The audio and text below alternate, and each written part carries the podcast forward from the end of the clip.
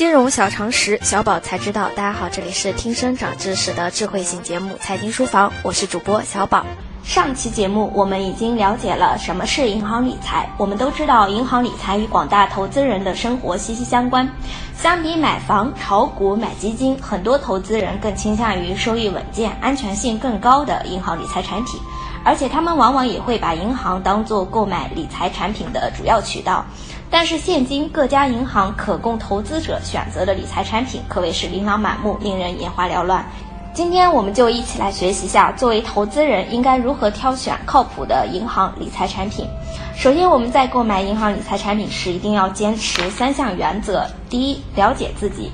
投资前需要仔细考量一下自己的理财目的、能参与投资的资金量、持有理财产品的时间长短。对你购买的理财产品的背景以及相关金融知识是否理解，对理财产品风险的认知度等。第一次在银行购买理财产品时，都会要求投资人进行风险测试。每一个人的理财偏好会有所不同，有保守型客户，也有激进型客户。如果您对风险高度厌恶，不愿意承担一点亏损，那么保本的银行理财产品更加适合你。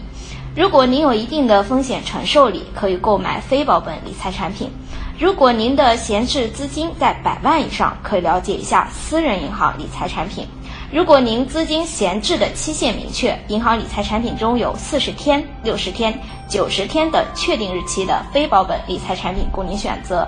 如果您的资金闲置期限不确定，银行也有阶梯式收益率的理财产品。第二，了解产品，在购买理财产品前，应该仔细咨询销售人员。仔细比较对方的解释、回答与签订的合同条款是否一致，有不清楚的地方一定要问明白。银行理财产品销售过程中的误导一直存在，其中夸大收益、回避或弱化风险是最主要的误导问题。很多投资人在购买时一般都会选择相信银行理财经理的推荐，在签署合同时根本就是流于形式，并不关注产品说明书以及风险提示书中各项细节。很多误导也经常是由于双方沟通不畅，导致投资人未理解银行理财经理的介绍而导致。因此，投资人在购买理财产品时，不要一味相信理财经理的推荐，也不要盲目追求高收益，一定要认真阅读银行理财产品的说明书，了解产品的详细信息以及风险。第三，了解发行机构。银行除了销售自己的产品，还会帮一些第三方机构代销产品，比如信托、保险、基金等公司发行理财产品。所以，客户一定要了解产品的发行机构。银行发自己发行的理财产品，在投资合同上会盖有银行的公章。银行代销的理财产品则会在宣传页首页显著位置标明合作机构名称，并配备文字说明：本产品由某某机构发行与管理，代销机构不承担产品的投资、兑付和风险管理责任。产品合同上会有产品发行方的公章和银行代销的公章，所以发行机构的实力对理财产品的安全运作也起到至关重要的作用。因为一旦第三方机构出现问题，投资人可能血本无归。当然，并不是银行代销的理财就是假理财，正常情况下，银行的代销产品也是合法合规的投资理财产品，只是投资者在购买时要弄清楚自己到底买的是什么。其次，我们在购买银行理财产品时，一定要重点注意这四个事项：一是把握理财产品的特点，要结合该款产品的流动性、收益性和安全性等方面进行综合考虑。二是了解产品推出时的特定市场环境，并不是每款理财产品自始至终都能取得好的业绩。比如受证券市场影响较大的公募基金产品，收益往往随着大盘的起伏而波动，就需要我们关注证券市场变化对理财产品的影响。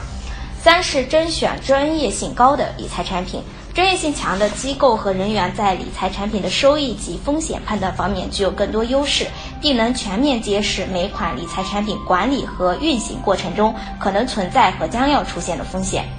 四是跟踪产品动向，定期盘点和调整。购买了理财产品，特别是浮动收益型理财产品之后，要留意产品的发展动向、收益变化以及到期日，并在产品到期后及时将资金投入新的理财产品。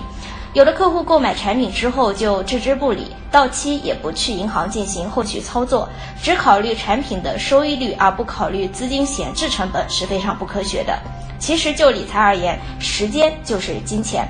最后，我们结合上述所有内容来简单的教一下大家四步选择靠谱的银行理财产品。第一步，风险等级，选择与自身风险承受能力相符合的产品，按照银行风险测试的结果来挑选相应的理财产品。第二步，产品周期，选择与自身资金流动性需求相符合的产品。第三步，产品的投资方向及收益模式需要关注。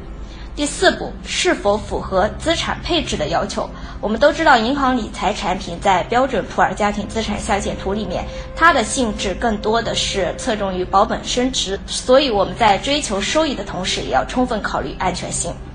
以上就是今天的内容。银行理财中还有哪些你不知道的秘密呢？我们下期节目接着聊。